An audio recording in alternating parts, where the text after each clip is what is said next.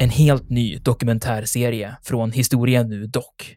Av Kristina Ekero Eriksson och Urban Lindstedt. Det här är Vikingen i världen. Vikingarna, de var inte något främmande folk. Sannolikt är det ett slags tempel, ett kulthus helt enkelt. Enligt legenden så är rykiderna skandinaver. Från skeppet och bränslet och slavinnan och hennes herre hade blivit till aska. Du hör dokumentären på historia.nu eller där poddar finns.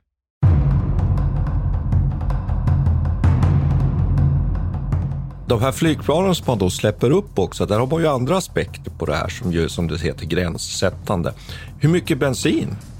Hur mycket drivmedel har de här äh, flygplanen? Hur, hur länge klarar de sig i luften? När de ska landa, då måste de för det första då ska de hitta motståndaren. Sen ska de ha koll på hur mycket flygbränsle de har. Sen ska de vända tillbaka och navigera. Och det är inte så att alla de här flygplanen har någon radar eller någonting sånt vid den här tiden. Mycket svårt. Så ska du hitta tillbaka, du ska hitta ditt eget hangarfart. Du ska landa på ditt eget hangarfart. Det kanske redan är träffat, det kanske brinner. Och det här inträffar ju väldigt ofta att man anfaller och lyckas med sitt anfall. Sen tar bränslet slut. Sen är det bara att hoppa i fallskärm och, och släppa flygplanet till vattnet.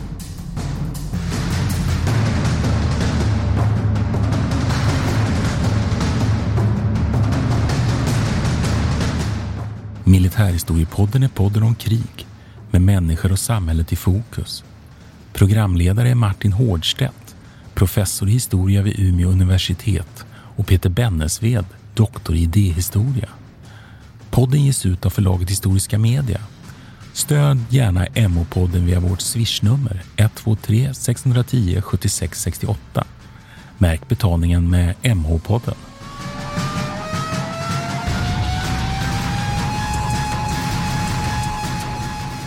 Välkomna till Militärhistoriepodden. Det här är Peter Bennesved. Och det här är Martin Hårdstedt. Och idag ska vi snacka om eh, Midway. Jag tvekar först för att komma på det, att vi, det är faktiskt inte bara Midway vi ska prata om. Vi ska prata om egentligen hela våren 1942, eller de här viktigaste händelserna under våren 1942 i Stilla havet. Och så, ska vi av, ja, och så ska vi ju liksom avrunda i ett crescendo, de här fem eller sex avgörande minuterna, Peter. Ja, vi får, precis. Vi får se om vi lyckas förmedla det till våra När molnen glesnar och de ser ja. de japanska hangarfartygen. Vi återkommer till det. Vi återkommer. vi återkommer till det. Ja, Nej, men, och det, det som det här handlar om det är ju nu att, lyssna får komma ihåg här nu att, att Japan har expanderat under, de har ju lyckats med sin Pearl Harbor-räd, eller lyckats och lyckats, men vi kan, för, för, nu i alla fall kan vi säga så. Och de har expanderat över hela Stilla havet, tagit över alla de här öarna. De har eh, besatt Korea och Manchuriet och de har liksom nått sitt klimax egentligen. Så, så här stora som de är nu eh, kommer de eh, inte vara så särskilt länge. Och, och målet här nu är att överleva den här amerikanska rustningen som, som de vet kommer som en hämnd på Pearl Harbor blir ju då att försöka utesluta amerikanerna så gott som möjligt. Se till att stänga av eh, vattenvägarna mot Stilla havet. Och detta eh, gör man på lite olika sätt. Amerikanerna samarbetar ju också med Australien förstås. Och deras första mål är ju egentligen att röra sig mot, ner mot Australien, mot Nya Guinea och de här områdena för att försöka stänga ute eh, Australien från det här resursförloppet. För de blir ju som eh, vad ska man säga, Australien blir som en mellanlandningsstation också upp mot, upp mot eh, de här öarna, norr mot, eh, ut mot Japan. Men tänk alltså egentligen Peter, att planen var att eventuellt då ha möjlighet att ta Australien. Ja, det är ju helt... Det är en, det är en svindlande, men, svindlande tanke måste jag säga. Men det är ju inte det som är egentligen målet. Va? Som jag förstår det så har väl inte målet varit att ta Australien, utan det är snarare att bara låsa ute dem från de här kontakterna med USA. Mm. Eller? Har jag tolkat det fel? Jo, jo, jo absolut. Men att, att det är ändå, tycker jag, en, en svindlande tanke på just det här japanska imperiebygget. Att stänga ja. ute väst fullständigt från, från Sydostasien. Det är ganska... Ja, det är, det är ju ett, ett megalomaniskt projekt får man ju säga. Ja. Men de vet ju att de har de här sex månaderna efter Pearl Harbor. Ja, Yamato säger ju det. Han ja. säger ju det till kejsaren, att jag, jag, kan, jag kan löpa amok och, och, och göra vad jag vill under sex månader, men sen kommer det vara slut. Och, och det intressanta är ju att vi kommer ju konstatera i, under dagens avsnitt att hur rätt han egentligen får då. Tyvärr Precis. ur japansk synvinkel. Och det som händer nu då, det är ju att i februari påbörjas den här offensiven ner mot Australien det, i samband med ett par bombräder, ganska hemska bombräder mot Darwin, en stad i norra Australien, som är en viktig eh, hamnstad. Och, och, eh, och detta sker då med hjälp av hangarfartyg. Och sen så övergår detta till, till ett försök att eh, besätta en, en hamn som ligger på Nya Guinea som heter Port Moresby. Och det är, hit, det är hit man vill befästa. Och för att sen då kunna stänga av Australien. Men nu kommer det här som är ganska intressant och som är så avgörande för Stilla havet under, den här, under det här året 1942. Det är ju att amerikanerna har lyckats med den här signalspaningskoden. Alltså de har lyckats knäcka den. Så från amerikansk sida så vet man nu om, eller man vet inte exakt, men man, har, man får ju vissa signaler. Man lyckas lägga ihop ett pussel och förstå att, att japanerna är på väg ner mot Australien. Vi måste försöka stänga av detta. Och detta blir då alltså upptakten till det eh, som är känt som slaget vid Korallsjön. Och det ska man kunna lägga till där också, att Ja. det förefaller som att den japanska krigsledningen här också har ett ganska stort mått av, av övermod. För man pratar väldigt mycket i klartext, man brukar uttrycka det militärt. Att man inte är så väldigt brydd om att heller skydda sina koder och, och, och tänka på sin, sin signalering. Det, det förefaller vara på det sättet. Man byter ju såna här, om man ska gå in lite mer i detalj på det där, så, så byter man ju de här kodböckerna sen så småningom. Och det kommer man då att göra, gör man då med intervaller. Så amerikanerna måste ju liksom börja lite halvt i alla fall, på nytt igen och knäcka de här. Och det förefaller vara som att japanerna trodde väldigt mycket på att det här var väldigt säkert, men också att de kanske var övermodiga. Och pratade lite liksom bredvid mun om man uttrycker sig så. Lite för man, mycket. ja, precis. Ja. Ja. men jag tänker att det här, kan, vi kan ju sätta här, eh, det här i relation till Pearl Harbor. För att vi hade, vet att vi Mm. diskuterade det här även då. Att då hade man ju faktiskt vissa indikationer på att det skulle ske en attack från japansk sida. Och man var, var lite, eh, amerikanerna hade fått vissa informationer, men man tvekade på den. Man agerade inte på den informationen och man hade väl inte knäckt den här koden helt fullständigt. Och det där är ju, det, om detta tvistar de lärde kan man väl säga också att det pågår. en. Men jag tänker att, att situationen efter Pearl Harbor är en helt annan. Nu vet amerikanerna vad japanerna är kapabla till. De tvekar inte. De, de har förstått att, att eh, det här är en makt att räkna med. Så, att så på det viset kanske man tar den här informationen på ett annat sätt. Man ser till att verkligen lyssna på de som håller på med signalspaning Ja, på för- ett annat vis. ja, för det var det jag och, tänkte- och ja. japanerna, och, och japanerna, får bara avsluta, japanerna på sin sida har ju eh, gott självförtroende i, men de vet ju vad de har lyckats med. Så det, kanske, det är kanske ett samspel där då. Ja, men det där är något som jag tycker är jätteintressant som du, som du nu eh, tar upp här. Just det här att man, man har lärt sig vad de är kapabla till och att man liksom hade inte förmåga eller möjlighet att dra rätt slutsatser av den lilla information man hade innan Pearl Harbor. Nu, nu är läget ett helt annat. Jag tycker det är, det är en sån här spännande underrättelsefråga som ju ofta är avgörande mm i krig. Jo, det är någonting, eh, vi kan prata om det mer sen när vi kommer till eh, närmare oss Midway också, att det finns mer eh, saker att säga om det här. Men i alla fall, för att eh, samla ihop tankarna här lite nu, nu japanerna är på väg ner mot Port Moresby. Eh, de har en invasionsstyrka med ett litet hangarfartyg eh, som understöd och ett antal kryssare och, och, och jagare. Sen har de också en hangarstyrka, hangar- hangarfartygsstyrka på två skepp som heter, eh, två, som heter Suikaku och eh, Shokako. Och de, de här går norr om Solomonöarna egentligen. De ska runda den här yttersta spetsen på Solomonöarna och sen så eh, gå in i Korallsjön. Och man har vissa man har viss information om att amerikanerna antagligen kommer att försöka stoppa det här försöket. För de har ju hört signalspaningen, de är på väg dit, eller de har, de har fått information, de är på väg ner mot Korallsjön för att stoppa upp det här. Eh, Så då tänker man sig att de här två japanska hangarfartygsstyrkan då ska röra sig in mot Korallsjön och så att säga ta eh, amerikanerna i flanken. Hi, I'm Daniel, founder of Pretty Litter. Cats and cat owners deserve better than any old fashioned litter. That's why I teamed up with scientists and veterinarians to create Pretty Litter. Its innovative crystal formula has superior odor control and weighs up to 80% less than clay litter. Pretty Litter even monitors health by changing colors to help detect early signs of potential illness. It's the world's smartest kitty litter. Go to prettylitter.com and use code ACAST for 20% off your first order and a free cat toy. Terms and conditions apply. See site for details. Many of us have those stubborn pounds that seem impossible to lose, no matter how good we eat or how hard we work out. My solution is PlushCare. PlushCare is a leading telehealth provider with doctors who are there for you day and night to partner with you in your weight loss journey. They can prescribe FDA-approved weight loss medications like Wagovi and Zepbound for those who qualify. Plus, they accept most insurance plans. To get started, visit plushcare.com slash weight loss. That's plushcare.com slash weight loss. Millions of people have lost weight with personalized plans from Noom. Like Evan, who can't stand salads and still lost 50 pounds. Salads generally for most people are the easy button, right? For me, that wasn't an option. I never really was a salad guy. That's just not who I am. But Noom worked for me. Get your personalized plan today at Noom.com. Real Noom user compensated to provide their story. In four weeks, the typical Noom user can expect to lose one to two pounds per week. Individual results may vary.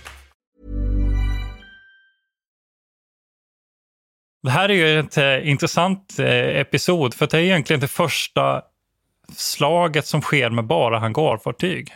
Och det ger ju lite speciella förutsättningar.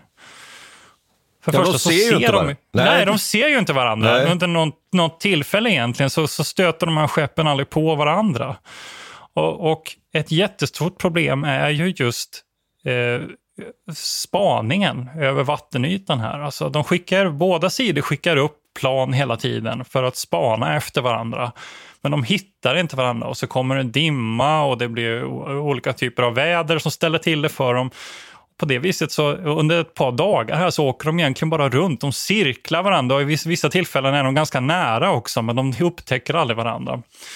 Eh, så det här blir- det blir en ganska utdragen process och det slutar väl egentligen med att eh, Lexington och Yorktown, de två hangarfartygen som var utsända från amerikansk sida, de upptäcker den här invasionsstyrkan som kommer ner och skickar iväg alla sina plan för att sänka den lätta, eh, det lätta hangarfartyget där som, som är utskickat som understöd. Och de lyckas med detta, den här lilla skeppet Shoho får ordentligt med stryk. Och detta stoppar faktiskt upp hela invasionsföretaget.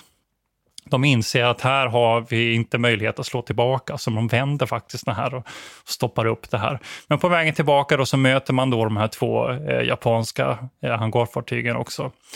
Eh, och det blir batalj.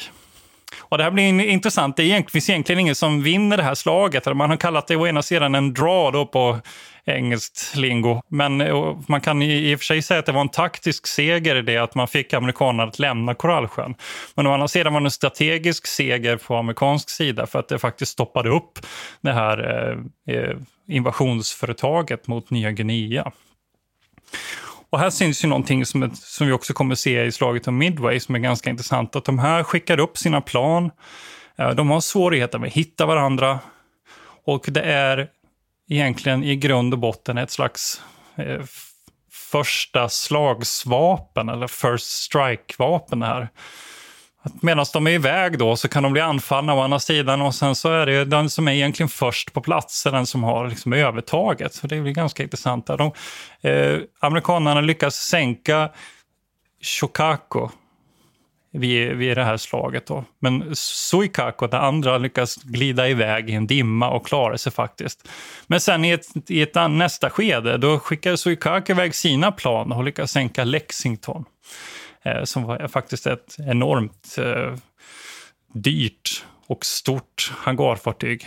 Kostade nästan 45 miljoner dollar att bygga. 240 meter långt. En oerhört stort prestigefylld eh, skepp som nu sänks här ute i Korallsjön. Så det, det, här, det blir liksom en slags 1-1 situation här. Och så skadas Yorktown också. Ja, Yorktown skadas ganska allvarligt så får, får köra hem till Pearl Harbor. Men det lyckas man faktiskt reparera på bara tre dagar. Så det är ganska... eh, Jag vet inte om, man, om slaget i sig är särskilt intressant kanske. Det finns ju väldigt många olika delar i det här då, förstås. Och det, de gör räder mot Tulagi, en hamn här och eh, det är en massa eh, manövrar hit och dit. Va? Så det finns, finns en, en, en större historia bakom det här. Men det som är intressant är just att det är det första Eh, fartygsslaget egentligen. Och det visar ju vissa liksom, svårigheter. Det är ett ganska nytt sätt att föra krig på också. Det finns ju ingen, ingen eh, förlaga under mellankrigstiden eller tiden före det eller någonting som man kan hänga upp det här på. Utan det präglas ju av rätt mycket misstag och liksom svåra taktiska problem. Och man skickar iväg torpedplan som misslyckas och som aldrig träffar. Och, eh, och de här jaktplanen som möter upp är på olika höjder och har liksom svårt att, att möta upp varandra och så där. Ja, men jag tänkte man kan väl lite vidareutveckla ja. det där och säga precis som du säger, att här, dels har man störtbombare som så att säga fäller sprängbomber mm. mot de här fartygen. Och det är ofta de bomberna som ju till slut, ju, särskilt när det gäller hangarfartygen här, blir ju avgörande. Sen har du torpedvapnet som ju behöver en annan typ av flygplan. Ofta. Och sen har du jaktplan och där kan man väl konstatera att japanerna har väldigt bra flygplansmaterial, särskilt det här Zero-planet. Jaktplanet som ju är bitvis liksom överlägset det amerikanerna har just vid den här tiden. Det är oerhört snabbt ganska... i alla fall. Ja, mm. det är det. Och, men amerikanerna har ett ganska bra störtbombar planen då som är helt, helt okej, okay, liksom, så att säga. Så där är det ena som du säger. Och sen tyckte jag jätteintressant när du tar upp eh, den första slags eh, förmågan. För om du tömmer ditt hangarfartyg på alla dina flygplan, då är du ju också helt sårbar. Och då gäller det verkligen att få träff på motståndaren om man uttrycker sig så. Men sen kan man ju säga att misslyckas man då med det där första slaget, ja, då finns det ju en andra slags förmåga då om man då tänker sig att man kanske har sparat en del av sina flygplan. Så det blir som ett, ett, Nej, ett visst, intressant och, och, spel de... här. Som, som, och, och, det jag tänker på lite här, det är nästan den här första bataljonssalvan på slagfälten så att säga under 1600 och 1700-talet. Va? Att om du får träff på den där första salvan, då kan du kanske kliva på fienden.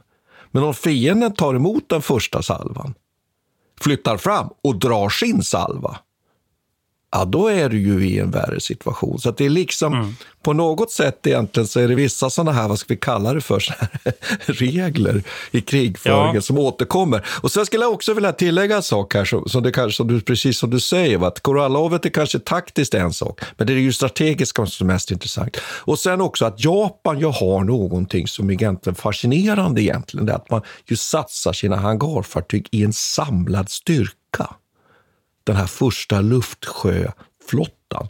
Ungefär som tyskarnas pansarkårer. Va? Att de har liksom ett sån här strategisk klubba, om man skulle kunna uttrycka sig så. Och det är ju den som Yamato har tänkt liksom att, att, att, att använda sig av under de här, som han säger, sex månaderna. Då. Och sen kompletterar man då, som understöd till detta, om jag får säga då, då eh, med ytstridsfartyg med, med, med slagskepp, tunga kryssar, jagar och så vidare. Men att, jo, precis. Man ska ja. inte glömma bort det, att de är ju där också. Det är de. De, de är, ju, är ju en kombinerad flotta i den meningen att de har med sig jagare och kryssare och slagskepp som, som ett slags eh, understöd. Men de ser ju all, de träffar ju aldrig på varandra, men de får ju framförallt på amerikansk sida så är deras huvudsakliga syfte är ju att, att understödja mot luften. De, de fungerar som en slags luftvärnsskärm ja, när precis. de inkommande ja. Eh, eh, bombplanen kommer. Så där, där är ju, det är ju väldigt viktigt. Men det är ju intressant, jag tycker att det är, är så Eh, och det ska vi se också i Midway, att just som man ser i Korallsjön här, att även om det var ganska tydligt här i början att den amerikanska stöten mot Suikako och Shokaku var ganska lyckosam och att båda de här hangarfartygen egentligen slogs ut i någon mening. Suikako glider iväg och klarar sig, men men trots att det lyckas så är man liksom inte fredad utan Sukaku kan sen i en andra våg skicka iväg och, och, och på det viset så, gör, så får ju slaget inte något riktigt avgörande och det är ingen heller, inget heller problem att dra sig undan. Man är inte låst någonstans på grund av, av att havet är så ofantligt stort här och ytorna är så, så, så enormt stora. Liksom. Och det är ju väldigt speciella förutsättningar i Stilla havet också. Det är inte, vi är inte på Medelhavet nu, utan nu är vi i ett hav som har helt andra förutsättningar och som gör att de här liksom kan dra sig iväg, man kan klara sig mm. på ett annat sätt. Men så skulle jag vilja lägga till en sak, där, att de här flygplanen som man då släpper upp också, där har man ju andra aspekter på det här som, ju, som det heter gränssättande. Hur mycket bensin hur mycket drivmedel har de här äh, flygplanen? Hur, hur länge klarar de sig i luften? När de ska landa, då måste de för det första då ska de hitta motståndaren.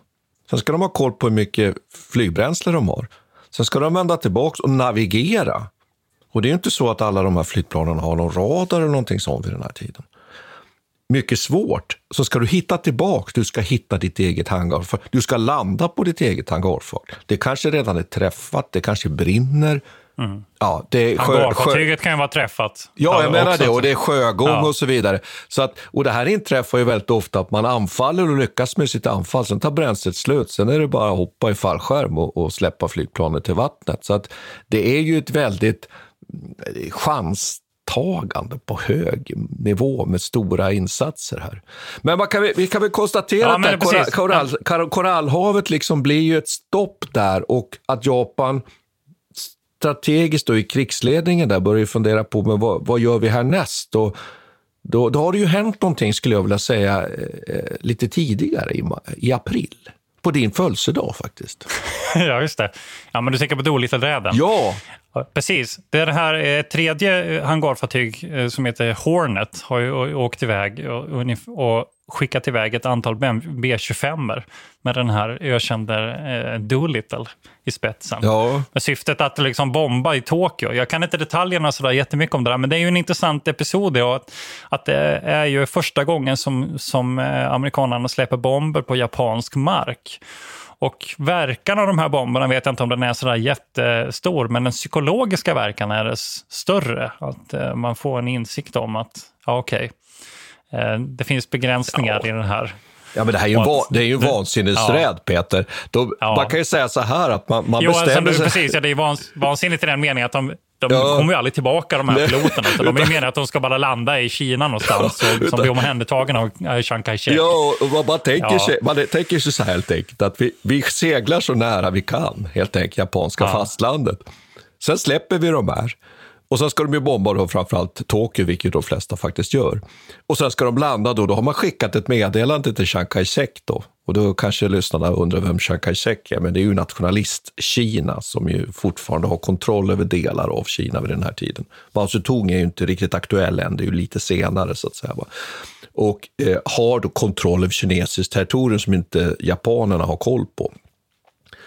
Men man säger inte vad målet är, utan de säger bara att det kommer komma ett antal B25. Och det är ytterst få som kommer. Det är 80 stycken piloter ungefär och personal, om man uttrycker sig så, besättningar på flygplanen. Men det är faktiskt så att 61 överlever. Det är helt otroligt.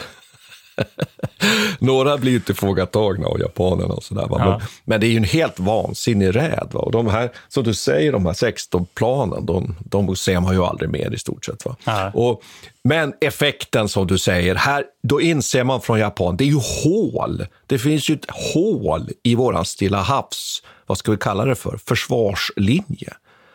Och Midway ligger ju väster om Pearl Harbor, Hawaii.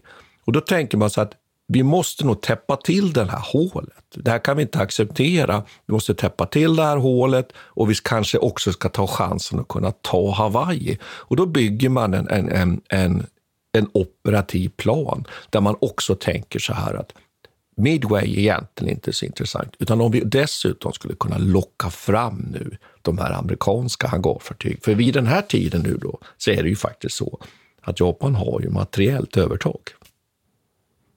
Och det är ju det här Yamato vet, att det kommer inte vara så länge. Utan, och nu har amerikanerna dessutom förlorat Lexington ja, som var deras, ett av deras flaggskepp. Men Yamato vet ju, och japanska krigsledningen vet ju det, att kommer den amerikanska krigsindustrin igång så kommer de aldrig kunna tävla med amerikanerna. Utan det gäller att det här och nu så kan man locka in då helt enkelt de återstående stora amerikanska hangarfartygen som ju faktiskt är bara två plus Yorktown som ju japanerna inte vet faktiskt, ju eh, fixas till, som du säger, som ju faktiskt lagas. Så det betyder ju att här skulle man då kunna smasha de amerikanska hangarfartygen och sen skulle man kunna få ytterligare månader då att eventuellt då genomföra det här anfallet på Australien. Så det är väldigt mycket som står och väger, eller hur? Mm. Väldigt, väldigt dramatiskt skeende. Mother's Day is around the corner. Find the perfect gift for the mom in your life with a stunning piece of jewelry from Blue Nile. From timeless pearls to dazzling gemstones, Blue Nile has something she'll adore. Need it fast? Most items can ship overnight. Plus, enjoy guaranteed free shipping and returns. Don't miss our special Mother's Day deals. Save big on the season's most beautiful trends. For a limited time, get up to 50% off by going to BlueNile.com. That's BlueNile.com. There's never been a faster or easier way to start your weight loss journey than with PlushCare. PlushCare accepts most insurance plans and gives you online access to board-certified physicians who can prescribe FDA-approved weight loss medications like Wigovi and Zepbound for those who qualify. Take charge of your health and speak with a board-certified physician about a weight loss plan that's right for you. Get started today at plushcare.com slash weight loss. That's plushcare.com slash weight loss. plushcare.com slash weight loss. Quality sleep is essential. That's why the Sleep Number Smart Bed is designed for your ever-evolving sleep needs. Need a bed that's firmer or softer on either side? Helps you sleep at a comfortable temperature? Sleep Number Smart Beds let you individualize your comfort so you sleep better together. JD Power ranks Sleep Number number 1 in customer satisfaction with mattresses purchased in-store. And now save 40% on the Sleep Number limited edition Smart Bed for a limited time. For JD Power 2023 award information, visit jdpower.com/awards. Only at Sleep Number stores or sleepnumber.com. Korallsjön ställer ju till det på det viset att de förlorar. De hade ju faktiskt tänkt att kraft, som du pratade om tidigare, ja. den här kraftsamlingen. De hade ju tänkt ha med sig Sukako och Shukako här också, men de blir ju av med, med egentligen båda. Så att styrkan är ju, är ju lite... Nere på fyra eh, stora han Ja, det är nere på fyra. Mm. Och det är också Hornet kommer tillbaka, eh, som Eh, de hjälpte till med den här Doolittle-räden. Den var ju på väg ner mot Korallsjön egentligen, men vänder upp mot Pearl Harbor. Så de samlar ju ihop här Yorktown, Hornet och så finns ju Enterprise, Enterprise Pearl Harbor. Ja. Mm. Så det är de tre stora. Och sen har ju då japanerna sina fyra stora. Då. Akaku, Kaga, Higuryu och Suruyu. Jag tror att jag uttalar det rätt. Fyra ja, stora kanske. kanske. Ja, vi vet inte. Jag är inte helt säker. Och, Någon lyssnare är välkomna att höra av sig och förklara sig och hur klaga, man uttalar. klaga. eh, och då bestämmer man sig för från japansk sida att vi, vi, vi gör så att vi, vi genomför ett, en, en, en anfallsräd nu mot, mot eh, Midway helt enkelt, som ju är egentligen att betrakta som en atoll eller en, en, en, en flyg, ett flygfält. Och där har amerikanerna en del flyg, flygstridskrafter helt klart. Men amerikanerna vet inte ännu då att det här anfallet är på väg. De vet ju inte om detta. Och där kommer ju det här du som du var inne på nu då, underrättelsebragden här. Jo, precis. Och det här är ju eh, jäkligt intressant att eh, i, på Hawaii, i Pearl Harbor, så har man ju fortsatt med den här signalspaningen. Och då börjar man snappa upp en hel del information om en förestående attack mot någonting som kallas bara för objektet. Ja. Ja, och man vet då, man får reda på ungefär vilken dag det rör sig om och att det kommer att ske en slags överraskningsattack. Mot AF. Eh, men vet, AF. Ja, ja, ja, precis. AF. Men man vet inte var, var någonstans det kommer vara. Så det här är ju rätt eh, eh, intressant. Och då finns det ju en kille som heter eh, Rockfort här som har blivit känd för den här episoden som är en slags signalspaningsofficer. Och han genomför en ganska slug plan. Det är så att eh, man, de använder då, då har de faktiskt en kabel, en undervattenskabel till Midway. Som man kan kommunicera via. Eh, och via den då så, så eh, skickar man över beskedet att man från Midway ska skicka ut ett radiomeddelande där man säger att deras destillatormaskin, eller de har apparatur för att destillera vatten helt enkelt, för, för det är så dåligt, det finns inget sötvatten där. Då ska de säga att den här maskinen har gått sönder. Jag slut på dricksvatten helt enkelt. De har ja, problem med dricksvatten. Och antyda, ja. Precis, och mm. antyda att eh, de har problem med dricksvatten. Och när de gör detta då så ser man till att lyssna av den japanska radiotrafiken här nu. Och då märker man att japanerna signalerar att det objektet har problem med sin vattenförsörjning. Det är otroligt och på den smart. Vägen, ja, på den vägen lyckas man då sluta sig till att det är just Midway-öarna som de är ute efter. Just det. Och det här är ju, är ju ett... Eh, jag vet inte, kanske, kanske den mest kända liksom, underrättelseepisoden under andra världskriget. I alla fall på, i amerikansk historieskrivning är det ju det. Mm, I Stilla havet i alla fall. Och då skulle jag lägga till det att ja. Japan har ju, är ju också finurliga på, sitt, på sin sida här. Att man ju jobba med en division bland annat mot Alaska och sådär. Och det, det, här går ju inte amerikanerna på då, för då vet Nej, precis, man ju. man har information om det också. Ja, man vet ju det. Så, men samtidigt är det ju så här att trots det här nu då att amerikanerna har full vetskap om att nu kommer anfallet mot Midway, så är det ju ändå så att det är en förkrossande japansk överlägsenhet, både i antal hangarfartyg, men också framförallt i antal flygplan. Och det här vägs ju inte upp av att det, fanns, att det finns att säga flygplan på det här fasta hangarfartyget Midway, om man uttrycker sig så. För så skulle man egentligen kunna betrakta Midway mm. egentligen som ett, ett icke-flygbart hangarfartyg här nu då.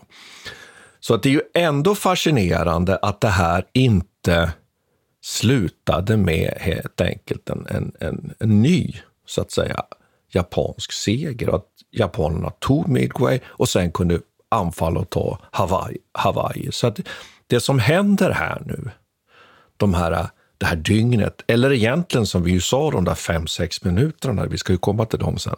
Mm. Det är ganska enastående faktiskt. Mm. Att, att man, och så kan man ju fråga sig då, om det nu hade varit så, det skulle jag vilja ta den diskussionen, att hade japanerna slagit ut Midway, som egentligen inte har någon stor betydelse i sig, men tagit Hawaii. Hur hade amerikanerna hanterat den där situationen? Att de liksom egentligen hade blivit utestängda från Stilla havet, hade inte haft någon bas längre, utan hade varit tvungna att operera från, från egentligen amerikanskt fastland. Vad säger du om den frågeställningen? Ja, det är en bra fråga. Ja. Men deras eh, industriella kapacitet skulle ju egentligen inte minska av Stilla havet. Det är ju mer än ett strategiskt område. Nej, det hade du inte däremot, gjort. Däremot mm. är japanerna helt beroende av oljan och så som mm. finns där. Ja, men det är en intressant frågeställning. Ja, det, det, är klart att, ja, det är klart man inser ju någonstans att amerikanerna hade ju haft resurserna att återta säkert de här öarna, eller kanske opererat via Australien, men det hade ju blivit en mycket, mycket, mycket längre väg. Det, mm. det ska man ha klart för sig. Det hade blivit ett, säkert ett förlängt krig. Det, det kan vi konstatera i, i sånt här kontrafaktiskt Men klart, de spekulerar ju själva i med om alltså, några av tankarna, tankegångarna i Pearl Harbor är ju att man kommer försöka se på en attack mot San Francisco till exempel. Ja. Faktiskt skulle försöka se på en bombattack där och så. Men, men, men, det är ju svårt så här i efterhand att, att se hur de skulle lyckas med det på lång sikt eller vad det skulle liksom leda till. Jag kan inte tänka mig att amerikanerna skulle gå med på något, något, slags fredsfördrag eller liksom sluta fred med japanerna under de här förutsättningarna. Det är helt nej, omöjligt. Nej, det, det, men det tror inte jag heller. Men, men, man kan väl konstatera här att, att, precis som det är med det här kriget i någon mening, att när vi nu är tillbaka till den här Yamato igen, hans klarsynthet att det här egentligen på lång sikt aldrig kommer kunna bli något bestående, den, det, det är så givet och det är, det är som en sån där på något sätt får man väl ändå uttrycka det, att det är ett ganska onödigt krig egentligen. Jag mm. borde ha insett att det här egentligen var en meningslös kamp i någon ja. mening. Då. Det, det är lustigt, det kommer mm. en allmän reflektion också. Det här känner vi ju till även från Hitlers resonerande om på invasionen av Polen. Att det är som att de ändå inser de här förutsättningarna. Eh, ja. I stunder av klarhet så har de här galenpannorna ändå någon slags insikt i vad som komma skall. Och Hitler resonerar ju också som så att ja, men om britterna går med i det här kriget så kommer vi förlora det. Och det är precis det som händer. Och här ser vi lite samma sak med japanerna, men nu man ändå så är det som att krigets hjul bara tuggar på och de fortsätter. Ja. Hur som helst så kan vi fundera på hur reagerar amerikanerna på att de har den här informationen. Ja, det, det de gör är, som du lite grann varit inne ja. på, att de, de låter sig inte luras av den här avledningsmanövern mot eh, de, eh, uppe och i, i, mot, mot eh, Alaska, utan eh, går egentligen och samlar ihop sina hangarfartyg och samlar ihop en, en enorm styrka egentligen och, och kör mot Midway. Eh, och, och Japanerna kommer från sin sida då egentligen i tre stora grupper. En hangarstyrka med de här fyra hangarfartygen som kärna. Sen har man också en slags slagstyrka där Yamato, eller, eh, Yamamoto sitter. På sitt slagskepp Yamato för övrigt som är med här. Som är världens största och kommer förbli en, till en idag. Och den här styrkan är ju då tänkt att möta upp en potentiell amerikansk eh, motståndare. De vet ju fortfarande inte om här att amerikanerna har ju kraftsamlat här i närheten De befinner sig bara ungefär fem, 560 kilometer från varandra, eller 56 mil eh, från varandra. Men japanerna vet inte om detta än. Och sen har man en tredje styrka, en invasionsstyrka. Just det. Som också är rätt intressant. Och så skulle jag vilja liksom lägga ta till en sak. Ja, skulle Ja. vilja lägga till en sak också som vi inte får glömma bort här. Att också ubåtar finns ju med här. För det blir lite lätt att vi tappar bort dem. Att de blir ju fatala sen här faktiskt när det gäller åtminstone ett av de amerikanska eh, hangarfartygen. Så viktigt. Men precis de där tre delarna. Och så, och det man kan konstatera här då, jag var ju lite inne på det här att japanerna var överlägsna, så räknar man i antal då eh, bombflygplan, störtbombarflygplan, torpedbombflygplan då, så har alltså japanerna mer än 270 plan tillgängliga på, ombord på sina hangarfartyg. Och amerikanerna har bara 180. Så oddsen är ganska tuffa. Men man kan väl säga så här, det tror jag du håller med om, att amerikanarna gillrar ju å sin sida nu en fälla här. För de är ju medvetna om att japanerna ju säkert inte vet om att de ju faktiskt nu koncentrerar ju faktiskt två plus ett hangarfartyg. Alltså tre amerikanska hangarfartyg är ju på väg nu för att helt enkelt korsa den här anfallsstyrkans nu då väg mot, mot Midway. Så lilla Midway, som kanske egentligen inte var en så, så mycket att slåss om nu, hamnar ju liksom i centrum på, ett, på, ett, på, ett, på, liksom, på den här fantastiska liksom, nu striden om, om det får uttrycka sig så, om krig. Ja, det är, det är ju världens största sjöslag här Ja, egentligen vid det här jo. taget. Det finns ju inget sjöslag som har samlat ihop så många, som, så många styrkor egentligen fram till den här punkten. Ja, det är väl det här, möjligt, möjligtvis det som kommer senare sen, det här vid Leuten, Leuten lite senare, eh, återtagandet Mm. av, av Filippinerna. Men vi kan väl ta den diskussionen då, tycker jag. Men det är ju helt klart ett av världens största sjöslag. Och också som vi har varit inne på, det det är ju på många sätt unikt därför att det återigen, precis som i korallhavet, då, så är det ju de här det är luftstridskrafterna. Så är det egentligen ett sjöslag, Peter? Ja, man, ja, man luft- kan nästan undra. luft- luftslag. Ja, precis. Slagskeppen träffar ju aldrig på varandra. Nej. Eh, Den här eh, Yamamotos slagstyrka är ju egentligen värdelös i den meningen. Den, den bidrar ju inte med någonting. Amerikanerna anfaller ju en del av, av, av de här eh, eskortfartygen också, men det är ju inte de som står i centrum här. Men det man Nej, kan väl säga, nej, man kan väl säga ska, vi, ska vi öppna upp nu den här enormt Ja, men ska vi dramatiska... precis, ska vi göra det? Jag sitter bara och väntar på att få, få dra det här, Ja, nu, för det det är så vi. härligt. att- Kör, vi ska kör, kör. Så får vi hjälpas åt här, vi ska se. Eh, jo, det börjar ju med att helt enkelt att man bestämmer sig från japansk sida att vi, vi anfaller naturligtvis med nu sprängbomber, så anfaller vi Midway. Så det är ju det första som händer. Man släpper ju iväg eh, helt enkelt en våg med eh, flygplan mot Midway. Och hur svarar Midway här nu då? Ja, man skickar ju upp det man har. Man blir ju för, förvarnad. Eh, men man har inte riktigt den flygplatsmateriel som man kanske skulle ha behövt. Jag tänker nu på snabbare jaktflygplan och så vidare. Utan det är ju så här att väldigt många av de flygplan som faktiskt skickas upp från Midway kommer ju att helt enkelt skjutas ner. Men det fina i kråksången med att man ändå lyfter de här flygplanen, det är ju att de slås ju inte ut på, på marken. Och det gör ju att när japanska flygplansstyrkan då efter fullbordat uppdrag vänder tillbaks till hangarfartygen meddelar ju sin chef att nah, vi måste nog, vi måste nog faktiskt anfalla en gång till. Därför att det blev inte fullständigt förstört vare sig på marken och dessutom finns det kvar nu då flygplan på Midway som bör, behöver bekämpas. Så det här är väl en viktig start, eller hur? Så när de Absolut. japanska planen landar på hangarfartygen Nu kommer det ödesdigra beslutet. du kommer ödesdigra beslutet. Ta det Peter, du får den. Du får den. Ja, men admiral Nagumo då, som sitter här och ska besluta om det, han som är eh, befälhavare för den här hangarstyrkan, han bestämmer ju då att Okej, han har fått information faktiskt om att det finns en amerikansk eh, Ja. flottstyrka i närheten. Han vet viktigt. inte riktigt vad den består av. Ja, det är jätteviktigt. Nej, han har fått information om detta. Att det är åtminstone Han vet- ett hangarfartyg. Ja, åtminstone ett precis. hangarfartyg är på väg. Ett amerikanskt hangarfartyg är på väg. Men då gör han den här stora chansningen. Ja. Han beslutar sig för att gå för en andra räd mot Midway. Och detta betyder att de här planen måste lastas om med, bomb, med bomber Igen. för mark. Därför att när de Ja, landar så börjar de ju plocka på dem torpeder. Exakt. Men då gör de en om, eh, ombeväpning och så kör de sprängbomber då. Och det är rörigt ombord på de här fartygen ska sägas nu också. De här olika Men de lyckas med detta i alla fall i tid och så skickar de väl iväg dem. Ja.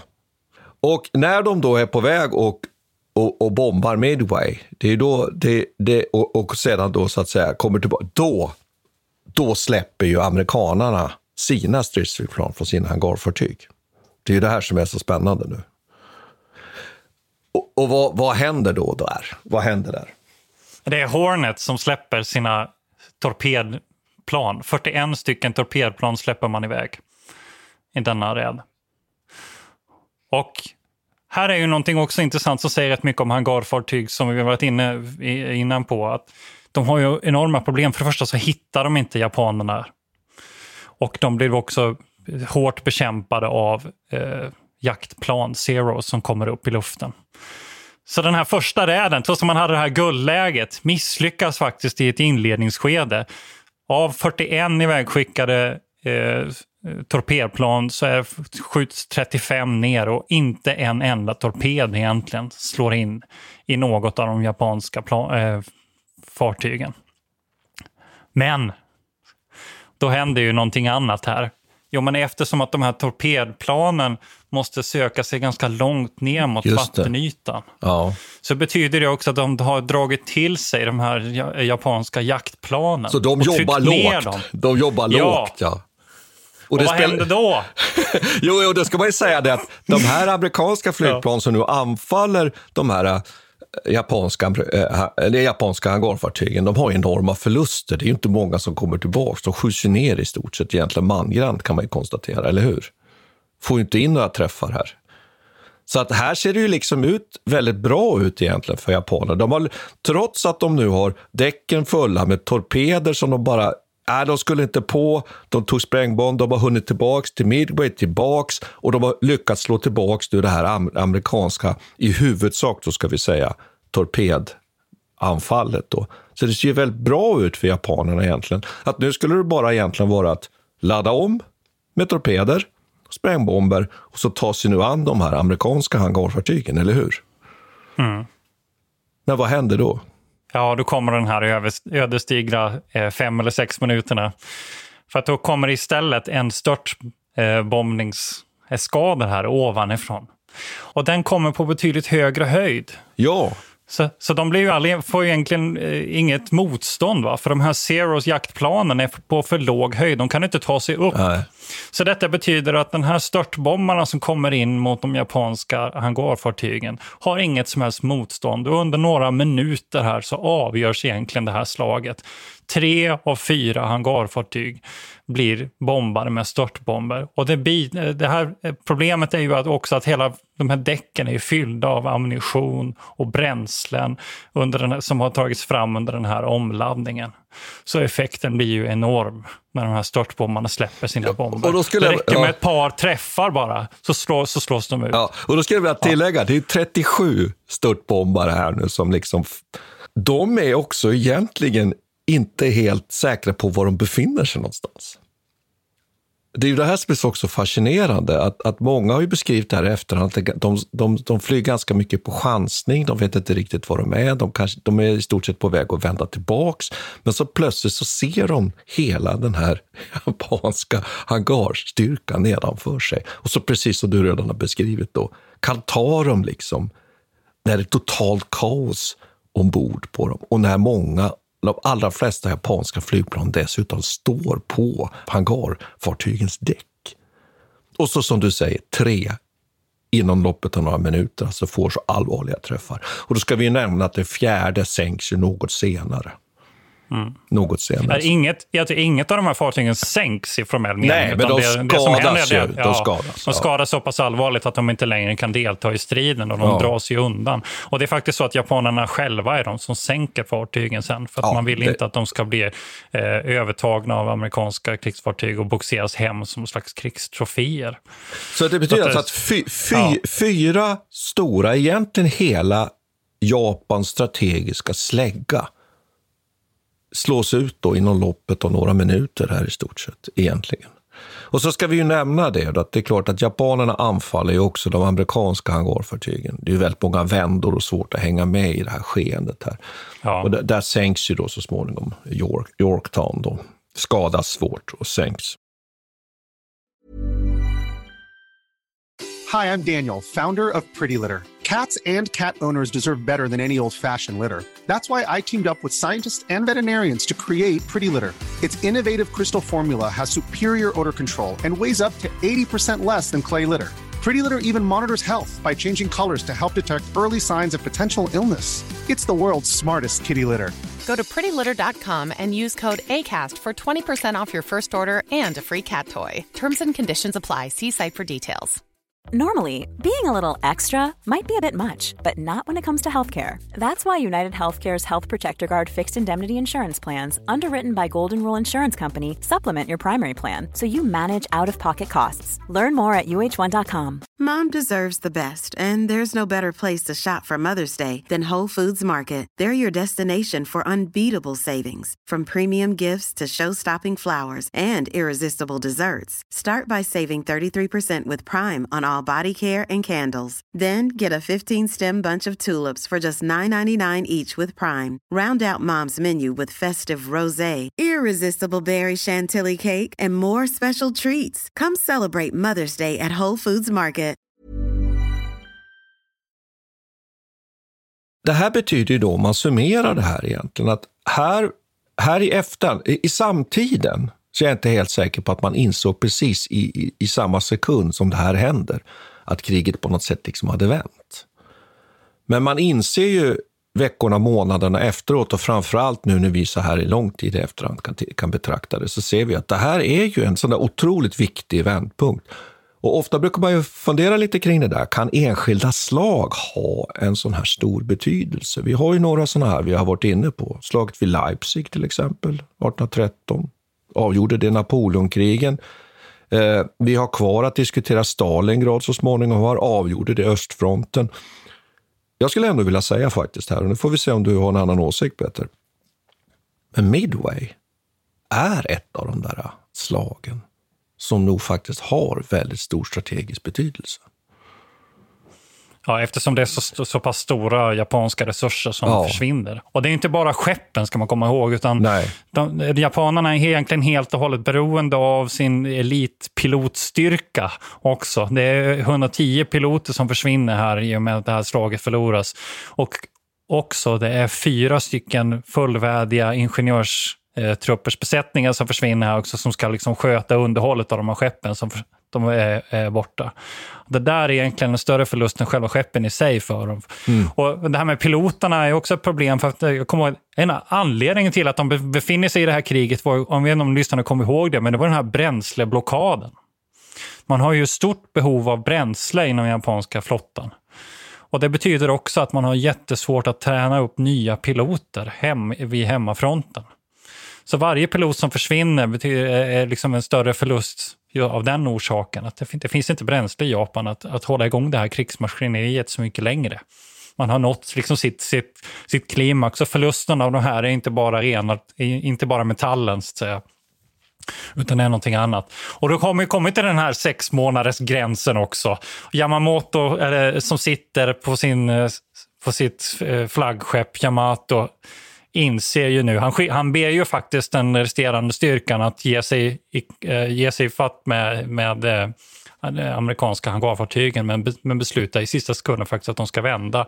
Och det är ju ett, liksom ett kapitulationsbesked kan man väl säga. Och där och då inser han väl att nu har de här sex månaderna faktiskt löpt ut och nu är, är slaget ja. delvis förlorat. Och kanske en av de som insåg i, i, i stunden där det här som, som vi kan se nu så i efterhand såklart, det var väl kanske just den här Yamamoto. Jag tycker det där är så fascinerande. Så jag ska bara lägga till här att, att ekvationen ju är ju den att amerikanarna hade ju så att säga osynliga resurser. De kunde ju sjösätta, om man säger så, hur många hangarfartyg som helst. De kunde öva sina piloter, de hade tillgång till bränsle, allt det här som japanerna inte har. Så från Midway-slaget och framåt så är det ju så helt enkelt att amerikanerna har ett materiellt övertag. Så här vänder kriget i, i Stilla havet. Eh, det finns en sak som jag faktiskt är lite missnöjd med idag, Peter.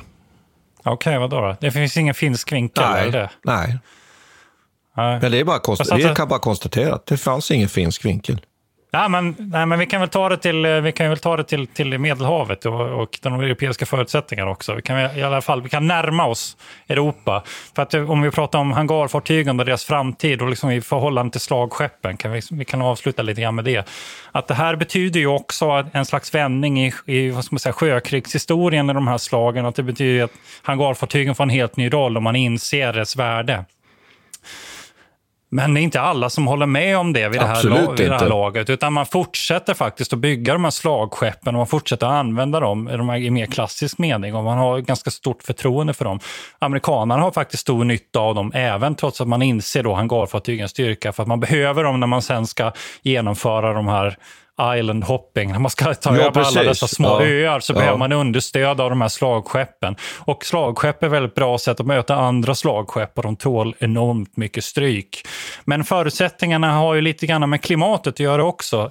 Eh, britter och, och eh, italienare och, och de här som rör sig i, i eh, det för säga, nordatlantiska området, där är ju väderförutsättningarna helt annorlunda för att använda sig av hangarfartyg. Det fungerar inte på samma sätt. Stilla havet är ett mycket stabilare klimat, så därför kommer de verkligen till sin rätt. Ytorna är ju enormt mycket större också. Så därför är den här luftdimensionen så väldigt värdefull där. Och det är en stor skillnad mot Europa. Där, där, där alltså det här, man får komma ihåg att det här pågår ungefär samtidigt, inte så länge sedan som Bismarck sänktes här. Ja, så det är stor skillnad. Det är inte närma oss Finland kanske, men det är ändå åt det hållet. Mm. Vad tycker du om det, Martin? Nej, jag är nästan lite rörd att du försöker ge mig lite Finland här ändå. Men ja. jag, jag, håller med, jag håller med dig om, och jag tror också att, att du, du har alldeles, alldeles rätt, att det är nedisning och sådana saker, till exempel i norra delarna av Atlanten.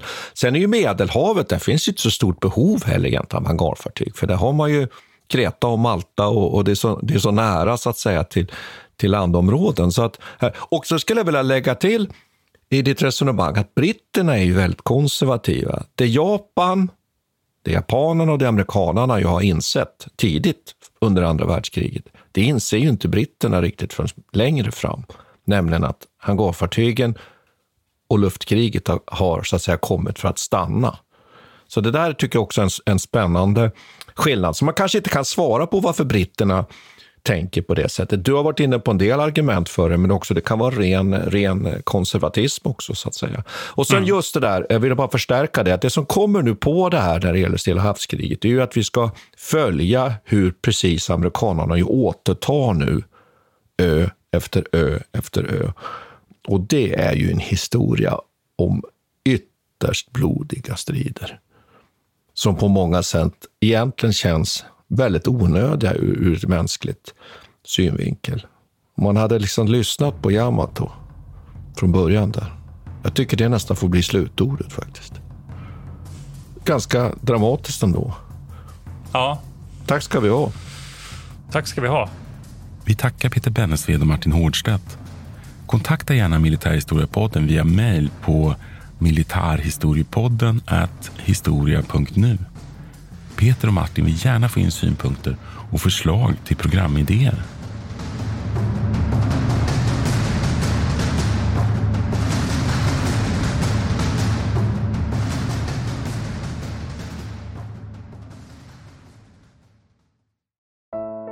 Iran har under 1900-talet genomgått tre omvälvande revolutioner som orienterat landet antingen mot västerlandets modell eller mot en auktoritär styrelseform. Idag pågår en social revolution i landet som vänder sig mot det islamistiska styret och vars anhängare har Europa och väst som förebilder. I en viktig bok ger idéhistorikern Mohammad Faslashemi en djupare förståelse för dagens dramatiska händelseutveckling. Iran mellan tre revolutioner är utgiven av förlaget Historiska Media Beställ den fysiska boken på förlagets hemsida historiskamedia.se eller köp den i en bokhandel nära dig.